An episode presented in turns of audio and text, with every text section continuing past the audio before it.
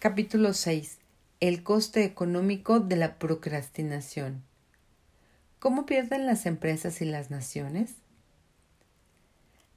Las pasiones momentáneas y los intereses inmediatos ejercen sobre la conducta humana un control más activo e imperioso que las consideraciones generales o remotas sobre la política a seguir, la utilidad o la justicia.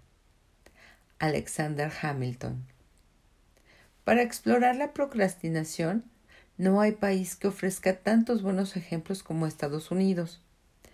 Casi dos tercios de la investigación de la procrastinación se realiza con ciudadanos estadounidenses, y no es de extrañar, dado lo que les cuesta. En primer lugar, ¿cuántos trabajadores hay en un país? En Estados Unidos, más de 130 millones, pero redondearemos para que los cálculos sean más sencillos.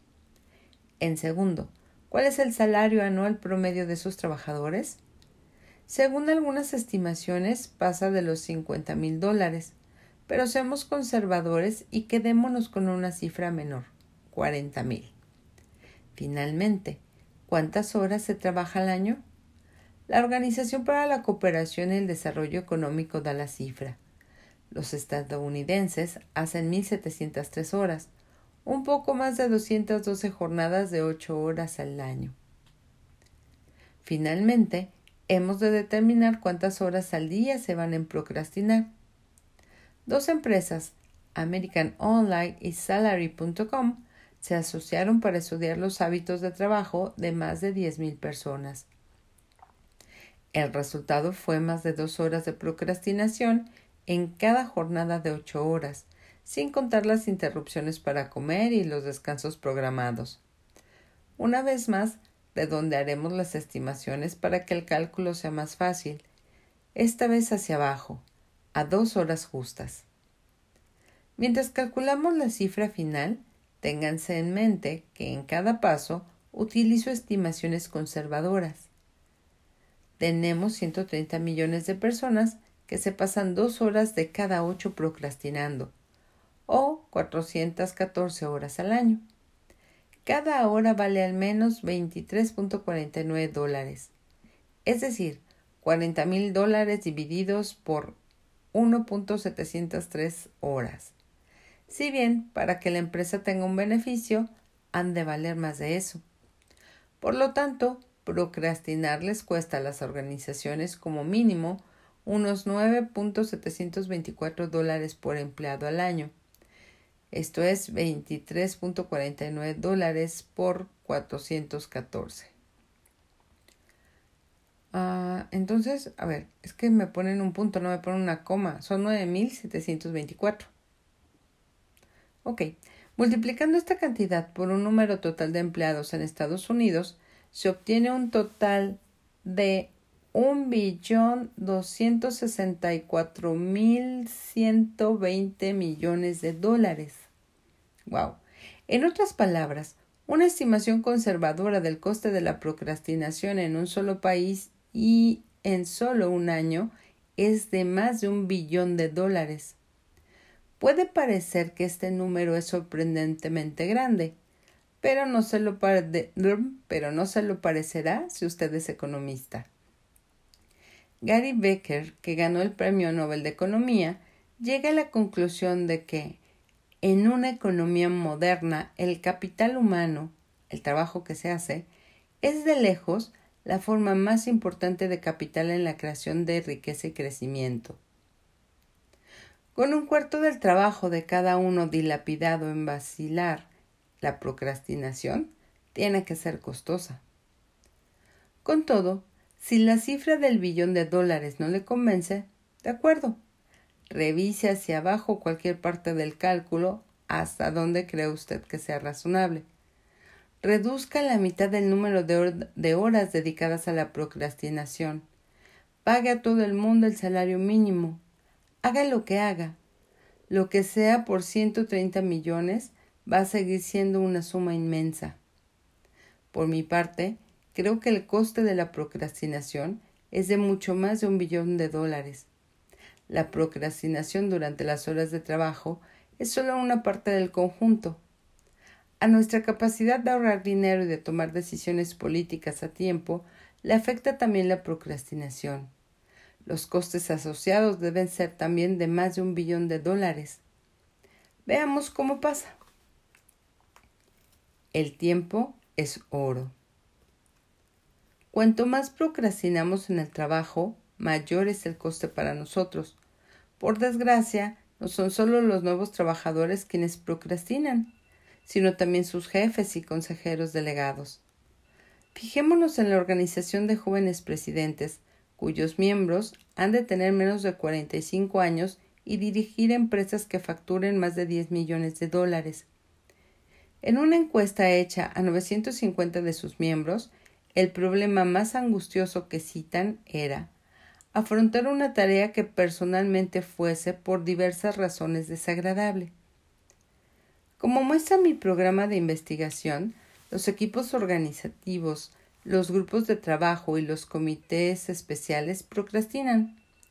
La gráfica de la página siguiente representa el ritmo medio de trabajo de grupos de gestión empresarial durante el curso de sus proyectos, la línea continua, junto con un hipotético ritmo de trabajo constante, que es la línea de puntos.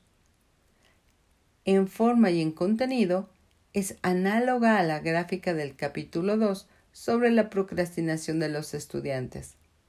Como puede observarse, la curva de los estudiantes y la de los grupos de gestión empresarial tienen la misma evolución. Los unos y los otros empiezan despacio y luego cogen el ritmo.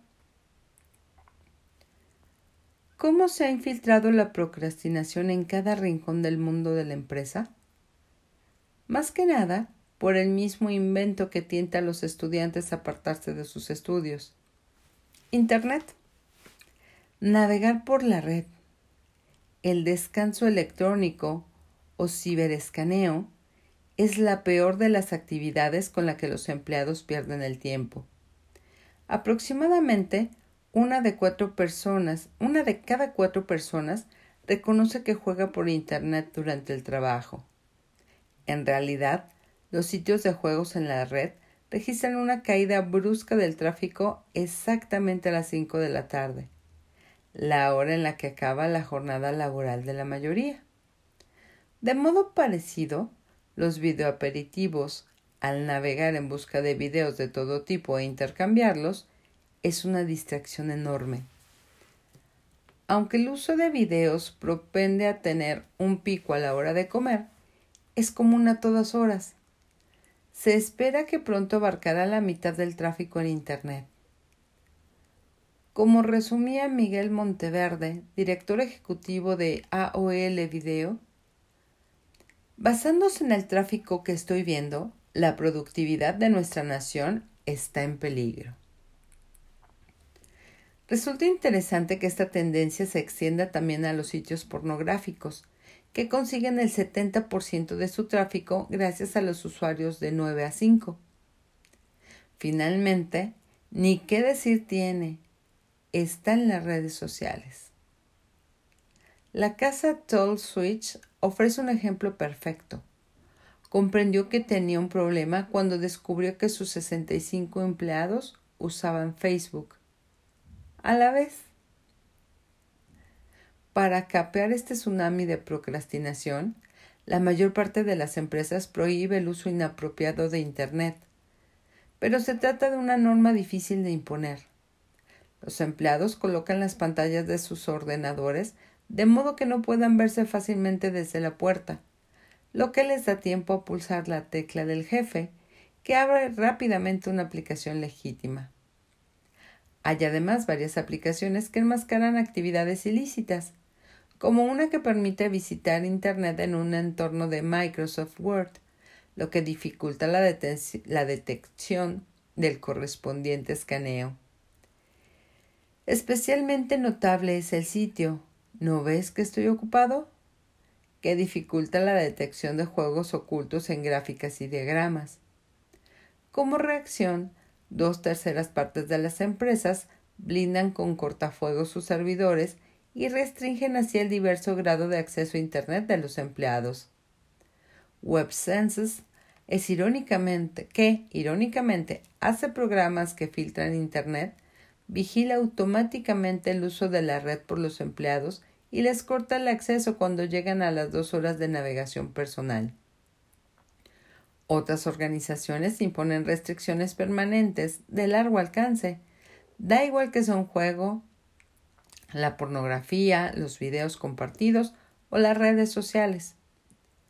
Prohibir el uso de juegos y sitios de Internet no elimina la escurridiza procrastinación que se manifiesta en un sinfín de formas.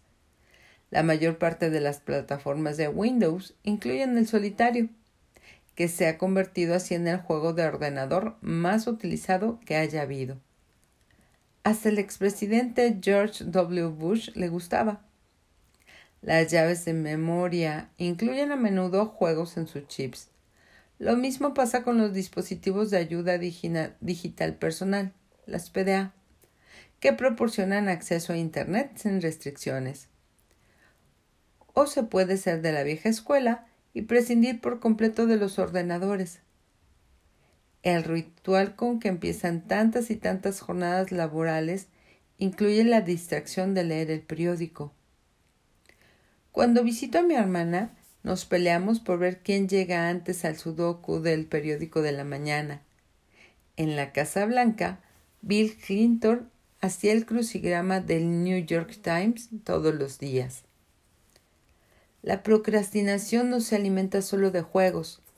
Como decía sarcásticamente Robert Benchley, Cualquiera puede hacer tanto trabajo como sea mientras no sea el trabajo que se supone que tendría que estar haciendo en ese momento. Procrastinamos en tareas importantes para hacer las que no lo son. Para muchos, eso significa el correo electrónico que ahora acapara el 40% de la vida laboral. A cada pitido que señala que hay un nuevo correo, los trabajadores instantáneamente dejan lo que están haciendo y centran su atención en leer la última en un incesante aluvión de misivas electrónicas. Solo una pequeña veta de esa abundancia es útil, lo demás es basura. Aunque este diluvio de desechos electrónicos se compone en parte de spam, correo electrónico mandado a bulto sin haberlo solicitado, nuestra mayor amenaza está precisamente en la retaguardia. Buena parte de la basura que recibimos el llamado spam amigo la crean nuestros amigos y colaboradores, que despreocupadamente nos bombardean con mensajes electrónicos sobre eventos sociales cualesquiera, duras de pelo sobre supuestos virus, mitos urbanos, cotilleos triviales u obscuros cambios en la política de la empresa. Como los mensajes de este tipo podrían, en principio, ser útiles, hay que leerlos antes de concluir que no lo son. Y además, están los efectos periféricos del correo electrónico.